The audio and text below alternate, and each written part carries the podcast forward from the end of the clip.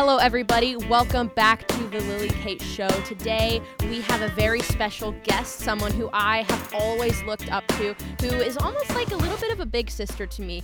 How are you, Emma Jaax, today? I'm doing fantastic, Lily. I'm so excited to be here and speaking with you today. So excited to have you on. And as you guys know, the Lily Kate Show has been going through a few different changes. And one of the changes is, well, we've moved into a new studio, so we have wonderful mic quality. Couldn't be happier about that. But the other change is we've been starting to split my podcast up into segments. And these segments consist of specific topics that I want to address with specific people. One of these segments is a breaking news segment. And there's one story that I want to talk about today that just proves the existence of a jealous God.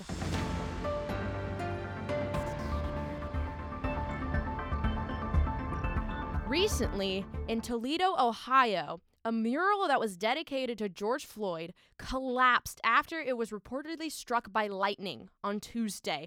So we know that Nancy Pelosi has thanked George Floyd as a savior for his sacrifice for our country. Now, we're not going to get into the whole George Floyd situation because it's older, but the fact that this mural, with when you're looking at it, it's just his face. So the mural is very, very long. There's half of it has flowers on it, the other half has another face on it.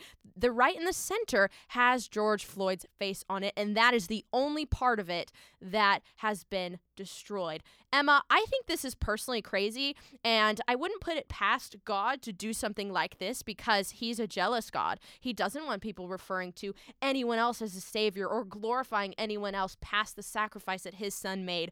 What do Christians make of this specific thing that has happened. I mean, it's it's mind-boggling, honestly, and I think what's so powerful about it is that it's it's a it's a powerful image. It speaks volumes when you see this scarred side of a building, which was a tribute to George Floyd, and now it's vacant, it's empty, it's been removed, and that image no longer has the power they intended, but rather it sends a different message of what happens when you cross a line, when you give someone else authority or recognition that in many ways wasn't deserving. Mm, that's so good, and God really is a real real and jealous God, and he's not afraid to strike down anyone or anything that he disagrees with because in the end, he gets all the glory regardless of that. So, just wanted to let you guys know that this is not just a coincidence. I personally don't think coincidence really exists. I think coincidence can always and should be interpreted by Christians as the providence and hand of God, whether that's a wrathful thing, whether that's a graceful and merciful thing.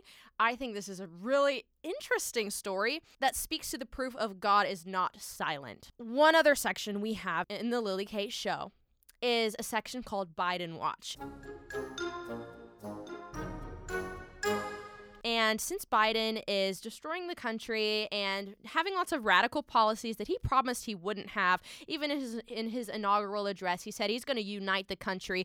And now all of a sudden, he delivers a speech this past week about voting, um, protecting voting rights for specifically minority citizens. And as we know, the Democrats have been peddling this false narrative that all the voting laws that we're passing to ensure election integrity that talk about a voter ID, that talk about no mail in ballots, talk about not going against the state constitutions. They've been saying that this is the modern day Jim Crow. And we know that to not be true whatsoever, because in many cases, specifically like the Texas voting law that Greg Abbott has called a special session to pass, has actually expanded the number of days that people are allowed to vote. So, listening to his address, there's one specific phrase that really just bothers me. Now, this goes for right side and left side, center, libertarian, I don't care.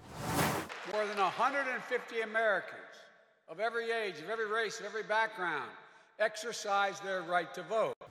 There's one specific phrase that he says, and that is the right to vote. And there's a fundamentally wrong thing about anyone who uses this statement because there is no such thing as the right to vote. Voting is a privilege that comes with citizenship of the United States. Yeah, and what's interesting is that when you look at the Constitution, it never granted specifically the right to vote. We have very specific rights laid out in the Bill of Rights. We have the right to bear arms, you have the freedom of speech, you have the right to personal property and privacy. Um, in fact, I think the first time we started to grant the notion of a right to vote was by the Supreme Court. We had the Supreme Court kind of writing their own Constitution and saying, no, this is a distinct, inherent right that you have as an American citizen. And it's not, it's a privilege that our founding fathers gave us so that we could have a voice in our government. Because I think another flaw with the way that the Democrats are, are speaking about voting right now in the country is that they're approaching it as we are a democratic nation. But again, we're not. This is another misconception and a lie, as actually being told by the left, is that we're a democracy when we're a constitutional representative republic. And we have we Right, have exactly levels right. and tiers of government so that our singular voice is not the only thing dictating the government. We need to have these separations of powers, these spaces. And again, our voice in government is important, and I will fight to the end of my days to protect our right to freedom of speech, to be able to have that chance to be able to hold our elected officials accountable. But our right to vote is not inherent, it is not absolute, and it is a privilege that we need to protect and to nurture and to safeguard through accountability measures that make sure our elections are free and are fair. So true. I could not agree with you more there. Because think about it. If every person in the whole entire world, doesn't matter where you're from, if you're an illegal immigrant, if you're an American citizen, if you're from friggin' Europe or India or China, and you believe that you have the inherent and alienable right to cast your vote, make your voice heard, well, then of course we're going to grant that right to every single person who comes across our border. This is the premise that they're dealing with. And Michael Knowles talks about this all the time, one of my favorite podcasters to listen to on the daily. And he says, we need to stop seceding ground in the premises. And, quote, the right to vote is just another one of those premises that we have conceded. It's not a right. It is a privilege to be able to vote. Because think about it. In ancient Rome, you had to serve in the military to become a citizen of the Roman Empire. Now, you could live there if you weren't a citizen, but you had special rights and special privileges granted to you when you served your time to become a citizen. There's something special about being a citizen. There's something unique. There's something exclusive about being a citizen of the country that you're a member of. If you didn't have that exclusivity, if you didn't have the closed borders, if you didn't have special privileges granted to you, then what's the point of having a nation? What's the point of having a government? Why aren't, why aren't we a bunch of tribes just living out in the middle of nowhere? No, we want a civilization and we want there to be some kind of differentiation between a person who's inside the nation and outside the nation. And the Democrats don't want this, one, because they really do believe that health care is a right. Therefore, they're going to also believe that the right to vote is a right. Which both premises are completely untrue and unconstitutionally founded and just a progressive idea that is poisoning youth today. And they want a bigger voting base. 2022 elections are coming up, and if there is not the most massive red wave you have ever seen, then we really have to question the election integrity because the energy is just going right and farther and farther and farther right as we go along.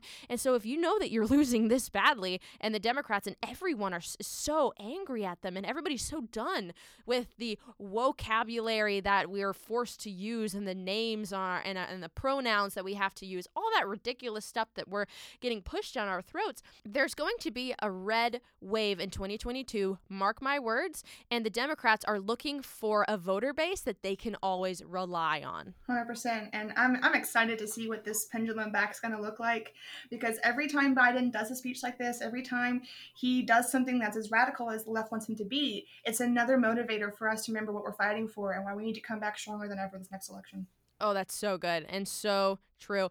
Another um, interesting comparison that Joe Biden made in his speech is that any laws to do with ensuring election integrity and signature verification or anything to do with the process of elections, they're saying that that is a worse threat to our democracy than anything going back to the Civil War. They're saying the Civil War almost pales in comparison to the voter laws that are happening right now. And that is the classic definition of gaslighting. So, I mean, Emma, what do you have to say about that ridiculous comparison? I mean, I think it's it's laughable that the Democrats want to confuse accountability with intimidation or suppression.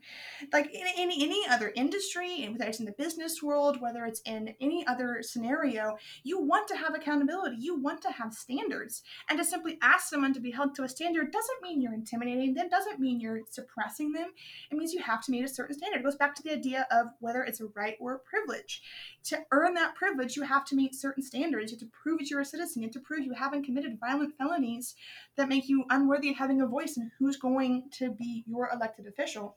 Yeah. And so I think it's just sad um, that we're drawing that comparison. And I mean, even when he wants to draw it to comparing it to 21st century Jim Crow assaults, I mean, that's just that's a low blow. That's a reach, reaching for a soundbite that resonates with a particular voter base. Um, and, and in many ways, and I know people have talked about this in other situations, but it's inherently racist to say that because you're saying that the people who are most affected by the laws are all black that's what that phrase means. And that's meaning you're assuming that every single black person can't get an ID, can't prove who they are, can't do basic first world things you do on a regular basis when you prove who you are when you buy alcohol, when you go get your driver's license, when you go to work for someone. Yeah, and not to mention that Kamala Harris now thinks that people in rural communities are not able to get a photocopy of their ID. How demeaning is that? How stupid do they think we are? I mean, we're just out here still doing charcoal sketches, you know, for our blueprints and for our We don't list. even have fire. but I mean, it is true that there is an elite status of being a Democrat, and we need to fight against that, whether that's allowing us to keep the privilege and assuring the privilege to vote for being a citizen. But again, we need to rephrase the argument. We can't say the right to vote anymore. It has to be the privilege or the ability to vote. If you're a felon, you lose the ability to vote. You don't lose the right to vote because it's not a right in the first place. The Democrats routinely want to confuse what they want with what they're entitled to. They want free healthcare. It doesn't mean they're entitled to free healthcare. They want the right to vote. It doesn't mean they're entitled to the right to vote. And we need to keep drawing that line and securing and safeguarding our inherent inalienable rights given to us by God. So true. And one of those inalienable rights is that there is an equal opportunity for everyone, mm-hmm. specifically mm-hmm. meaning in the race category. And we've been dealing a lot with this race category, with the virus of critical race theory that's infecting our schools and the role that the Department of Education has had in, in just pushing out this horrendous and poisonous ideology onto our students. And so, Emma, you have some really cool stories about critical race theory, specifically in Texas, um, about how they were debating over it in the House floor. What's the progress of the critical race theory bills here over in Texas? And, you know, let's just talk about about that for a second because besides the fact that liberal elites don't even think that black people can actually vote, they do always want to paint black people as the victims, as the oppressed, and for no good reason, because all they're trying to do is the end goal of controlling us and controlling our minds. Yeah, so to give some background, um, I got to work this past Texas session um, with State Representative Kyle Biedermann, and so it was really cool getting to see firsthand the battle being waged for Texas and for multiple different fronts, whether it was constitutional carry or the abortion, um, pro life issue, or with this in particular instance with critical race theory. Um, so one of the key battlegrounds was a bill, HB 3979, by Representative Stephen Toth, which sought to address not just the CRT and the at the 1619 project, but also how teachers are being compelled to talk about these current day issues in the classroom when we were having the BLM riots, we were having the George Floyd issue and so it was really it was really eye-opening watching the reaction on the house floor when he presented his bill because unfortunately he was kind of a lone voice in many ways. Uh, it was very it was very much disheartening to see him up on the front mic many times by himself trying to answer this onslaught of democratic attacks. Um, and i thought was interesting is there's a specific um, state rep her name is representative mary gonzalez and she has a phd i think in cultural studies. Uh, and she got to the back night didn't know you could get a phd in that yeah. Literally so she got to the back mic and she started started asking and debating Representative Toth, and uh, she kept asking him like, "How many books have you read about critical race theory? Or do you know i've studied this long when it comes to critical race theory? And i think that underlines a main argument and tenet of the Democrat side when it comes to why they should push critical race theory is this kind of intellectual superiority that we know better than you. We've been studying this longer. We understand the nuances. We understand all of this historical background, and they want to weigh this on you as a reason to just give in and accept it. And uh, shout out to Representative Toth for holding his own and for taking a lot of heat and pressure. The bill actually got passed this session, and while it doesn't outright explicitly ban CRT, it does out uh, does outlaw um, the 1619 project being taught in the classroom. It requires um, students to review other important documents in the classroom, like our founding documents, Declaration of Independence, Bill of Rights, um, Gettysburg Address, things like that. And so it was just, it was really enlightening seeing who pulled through, who stood firm in the battle on the floor, and those who were on the other side who wanted to attack us because we wanted to protect the minds of our children in our schools. I mean, you, right. who was it that said uh, if you educate, if you can educate the younger generation, you can control the future, essentially? Oh, Hitler. That's who it was. Yeah, I think it was Hitler. Maybe even Stalin that said that. We know it's two of the worst people to ever live. And it's so true. And the Democrats know that. And they want a foothold in the classroom. They want a foothold in education because they know when you control the information source, when you control uh, the beginnings of thoughts and ideas and critical thinking, and you can insert that with this, like you said, poison of systemic racism and just to, to turn children against themselves and against their peers because of race, that's the exact opposite of what MLK was wanting. And um, I'm proud of Texas for passing legislation that does take a step in the right direction. But we know that this is this is not far from being over. And uh, I remember when we were listening to the floor debate, um, Representative Gonzalez, she mentioned she's been saying this for ten years. So this is this is nothing new. Like they have been talking about this and planning this. Critical race theory is not something that's been created in the last few years. It is a deep rooted theology and radical, radical thoughts and ideas. Uh, the first thing I want to just do a little shout out to is actually Steve Toth is my representative in my area. He's awesome. I've spoken on behalf of him for multiple of his bills, and I'm very pleased to hear that his at least one of his efforts got passed because he is a warrior, man. He is just going every day and telling the Dems exactly what they don't want to hear. Um, the other thing is, I love that you pointed out the fallacy that Representative Gonzalez was actually arguing from. If you take literally one week of a logic class, one of the first fallacies you'll learn is name calling. Probably the next fallacy you'll learn is an argument from authority is never going to win because you can't argue and say, I have all these degrees, therefore I am right. So it's very important in the culture, whether it be dealing with the CDC, whether it be dealing with Dr. Fauci,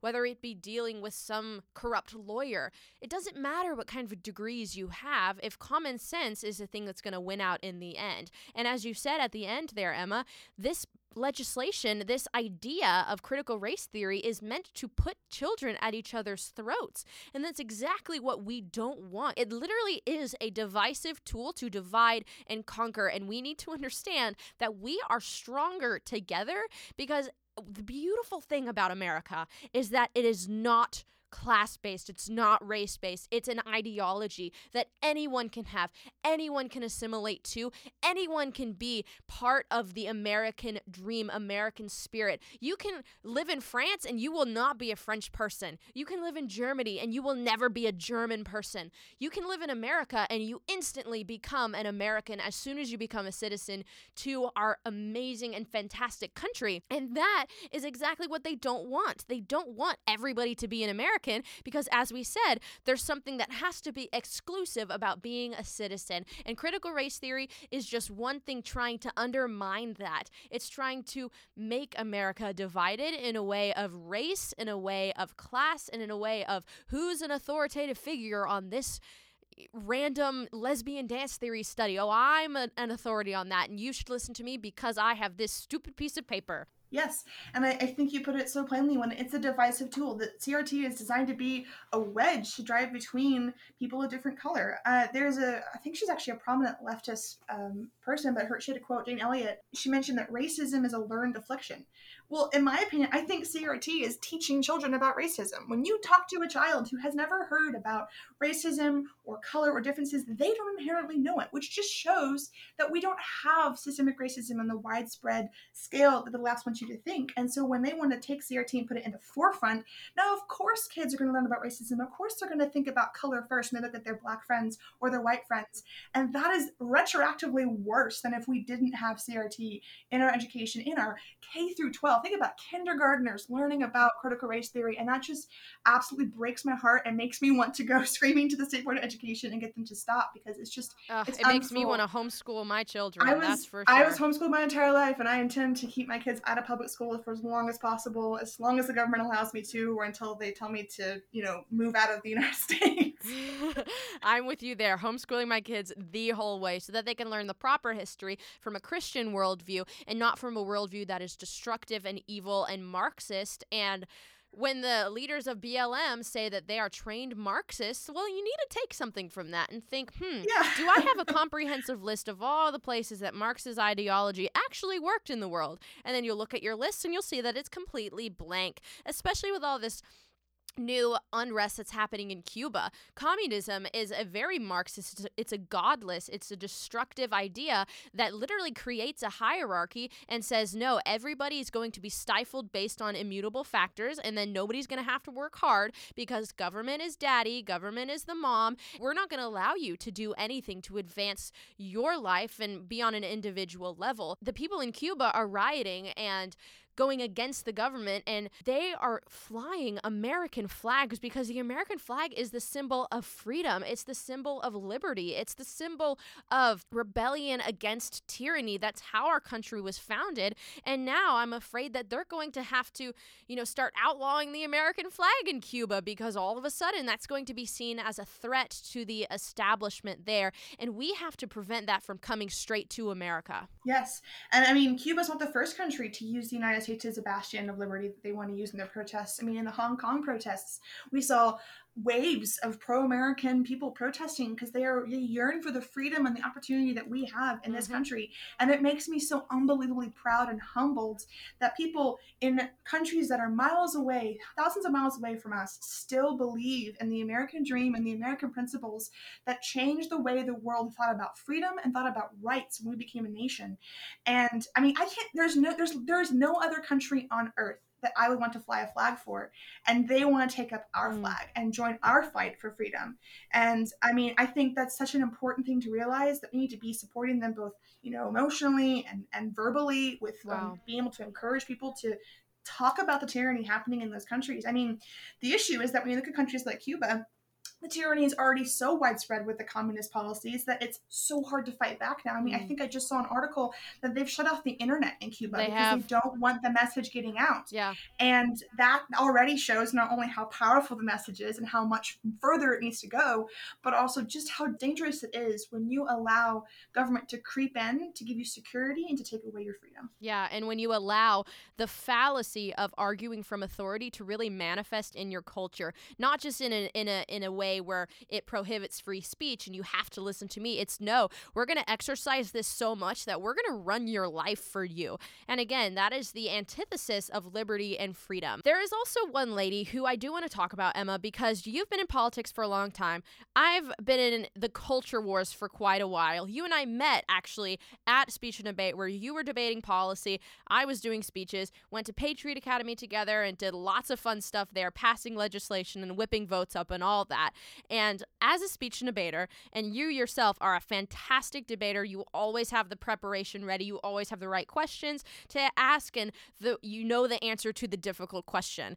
And there's this lady, Jen Psaki. She's the White House press secretary currently. She's the girl with the very bright red hair, as President Trump um, described her. Something that really just bothers me about her, and this is a total What's the Tea section in a new segment for the Lily Kate show, is that she is almost. I think incapable of answering any sort of legitimate question from the press.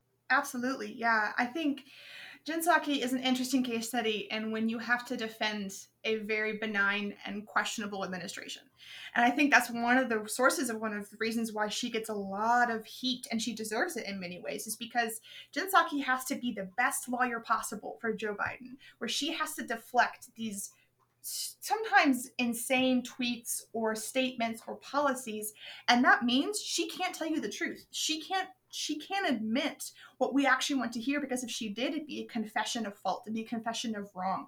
And I just get absolutely frustrated watching her. There is a reason her mantra now is circle back because she deflects better than an MMA fighter oh when it comes God. to avoiding questions and, and, and hot takes and very direct attacks on their policies and on their statements. Uh, and I think uh, it's so interesting when you watch a new administration come into power, you get an instant contrast right there when you have a new takeover, when you have a new president and new uh, press secretary staff, and to watch the contrast between her and my absolute fan favorite, I'm a fan of Kayleigh McEnany. Oh, wow, yes. watching their styles and how they answered questions, their preparation, and how Kaylee was willing to answer questions head on. If it was something she needed to address, she had backup, she had answers for it. She would not take any any sort of um, just immaturity from the reporters. Shortcuts. And shortcuts. Yeah, she would not shortcut. And Psaki is consistently looking for a shortcut, a sidestep, or a deflection, which means that we as voters, we as Americans, are less informed and still in the dark about what our president is actually doing and what the administration yeah, is trying to do. I have this one little clip that I definitely want to play for you guys. It's about Jen Psaki completely unable to answer a question about Biden's green jobs. Uh, there are people living paycheck to paycheck. There are now people out of job once the Keystone pipe out of jobs once the Keystone Pipeline uh, stopped construction. It's been 12 days since Gina McCarthy and John Kerry were here, and it's been 19 days since that EO. So, what are these people who need money now? When do they get their green job?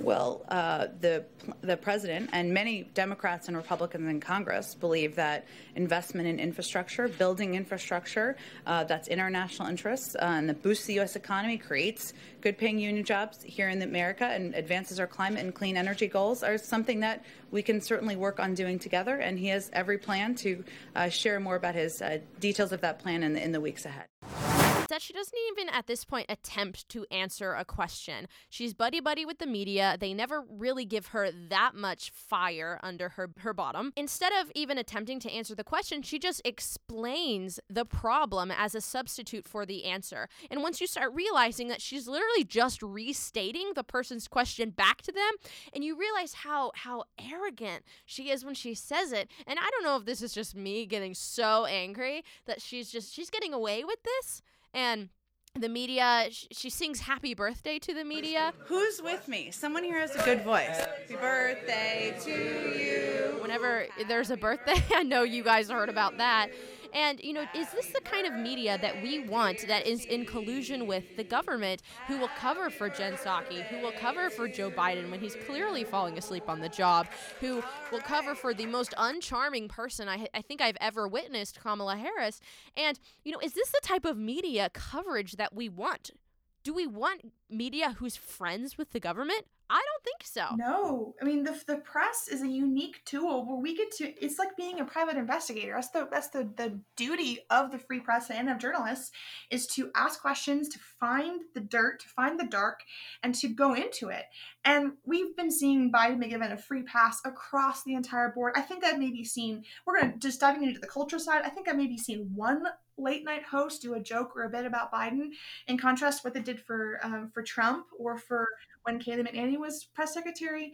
And I think the lack of contention, the lack of confrontation is sorely lacking. And it scares me. It does scare me when we have a press that's not willing to hold them accountable. It's not willing to point out the obvious flaws in how she answers questions. Psaki always gives non answers. She never gives a straightforward answer. And like you said, she either repeats the question or she just says, We'll tell you at a future date, or we're still waiting on feedback that's not an answer. That doesn't tell us when, okay, when are we going to wait for feedback? What's a possibility? Give me some options when it comes to COVID plans, or comes to eviction notice standards, or when it comes to any other policy that we're asking the White House to comment on it's a disregard of her job and it's a disregard of the integrity that we should have as a nation. But aside from Jen Psaki, who I don't I don't see as staying in the White House for very long. She's also said that she's probably going to retire and she's going to stop playing the identity politics, which is a great thing and we should all be celebrating for that.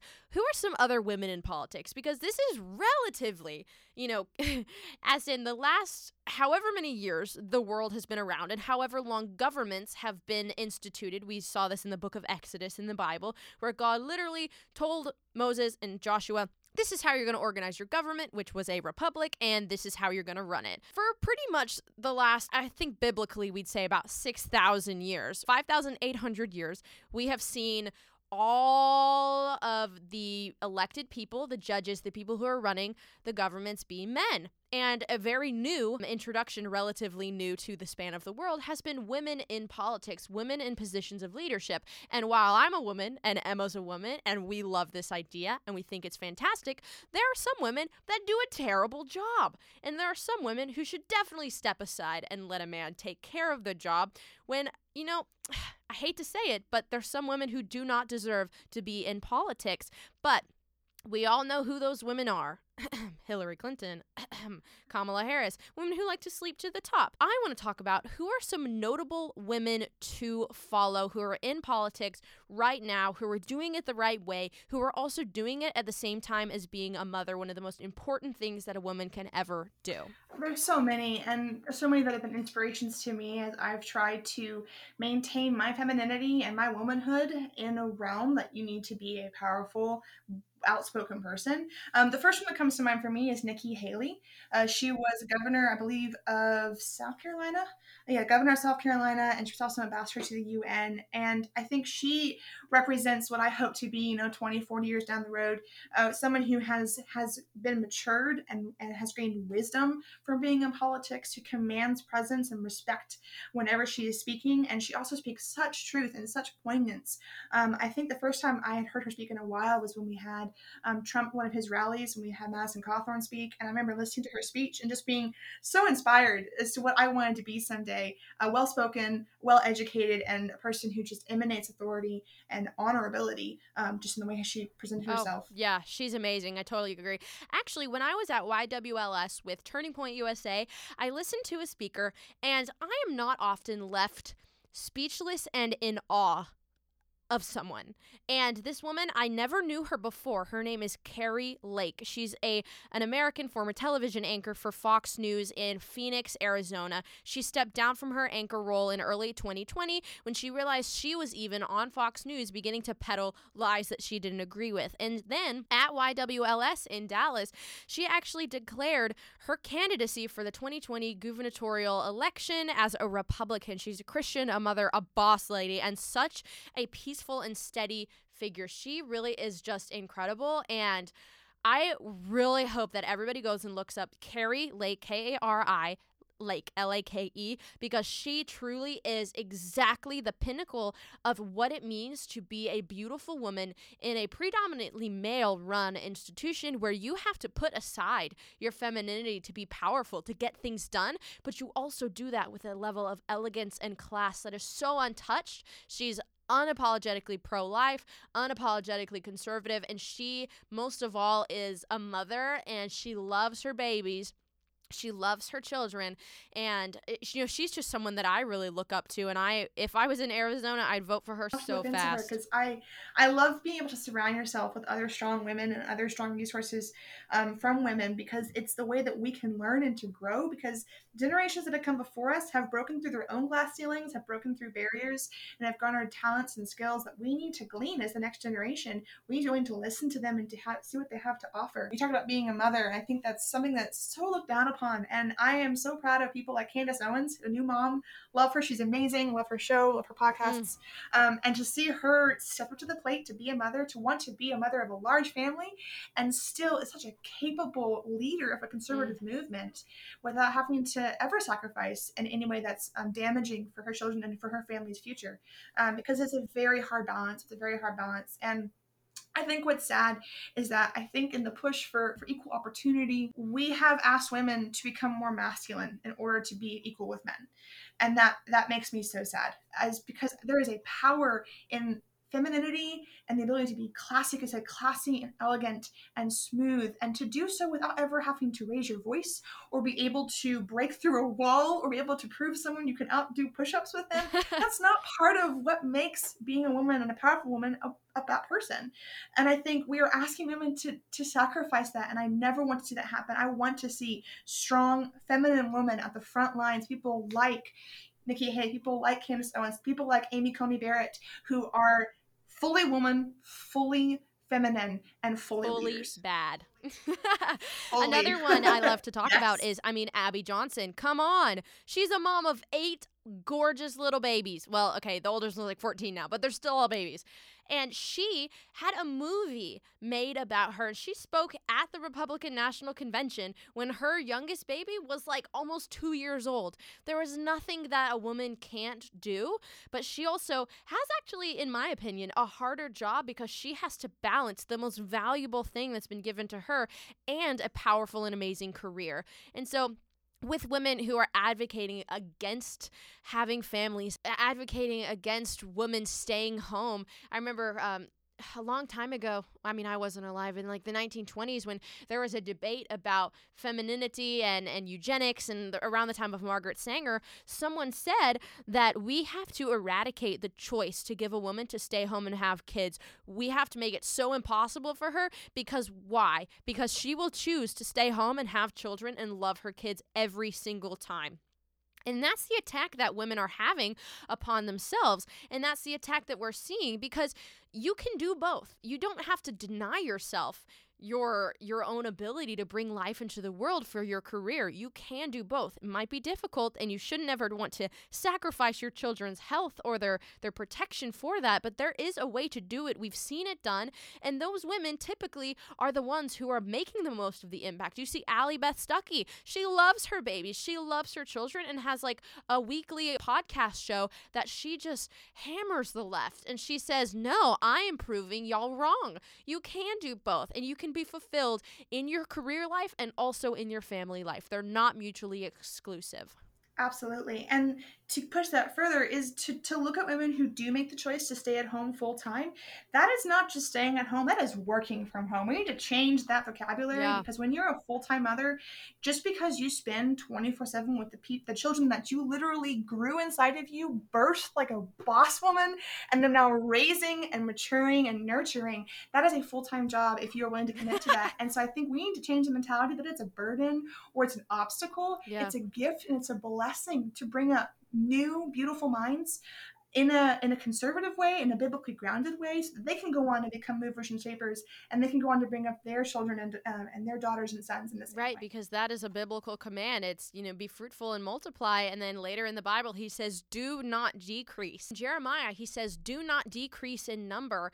And that's the coolest superpower that women can have. And it's it's it's natural to us to want to have that, have a family, to have those children, to take care of those children. And you're right, it's it's working from home. I mean, you are pruning the next generation and raising them. And it, it might not be glamorous work. It might actually be harder than what your husband's doing and you probably won't be paid for it. You most definitely will not be paid for it. But it's something that we need to never neglect and underestimate the importance of it. You see this really happening now. I mean, with China, they had their pro-abortion policies and the the limiting the number of children they're allowed to have, and all of a sudden, everybody's like, "Oh, China's rising. China's becoming a superpower." And I say, "No, they aren't. They're all going to die out." Now they have a severe underpopulation. They have no little children, and they're having to quickly reverse the policies, but the damage has already been done. There's about two generations of children who were completely and utterly slaughtered just because they ha- the mom happened to get pregnant one more time. And the abuses of the rights of women and children are happening all over and we need to understand that like the overpopulation thing totally a myth. And why would you not want to have a whole tribe of children around you? All that to say, women in politics, totally for it. Women in the home, totally for it. Women doing both, even more for it because it can be done. And we're seeing it be done with grace, with humility, with an energy that is just so contagious and so attractive. And we're seeing these women who are more beautiful than you can describe because of that inner beauty. And I mean, even at YWLS, you had moms who were speaking and giving rousing American speeches and they were holding a baby in their arms in front of a crowd of 900 to 3,000 girls. Amazing stuff. And that is what we need to be pushing for as conservative women. It's there's an attack on the family, there's an attack on motherhood, there's an attack on America through the family, and we need to f- be fighting back against that on every level that we can, whether it be in legislation, whether it be while you're running your business, whether it be talking to people in your community, whether it be organizing church and community and school events, whether that means showing up for a school board meeting, bringing your children and saying, I'm not going to let you indoctrinate these wonderful little tribal little angels. We need to make our voices heard that being a mother and being in politics can be done and it can be done well. Yes, a thousand times yes, Lily. Completely agree. Emma, I cannot wait till you and I can share stories about our little children and also walk into a big room and give a speech together because we're standing behind some piece of really powerful legislation. I'm looking forward to that day. But until then, Emma, thank you so much for coming on this podcast episode of the Lily Kate Show. This was such a privilege to get to talk to you. It was amazing, Lily. Thank you so much. You are a uh, you're an inspiration to all of us. Uh, keep doing what you're doing. Keep fighting the culture wars. Keep being the person in the culture. I'll keep doing my best in the politics side, and together we can reach the next generation and can encourage this generation to keep up the good fight. Love it. Thank you so much.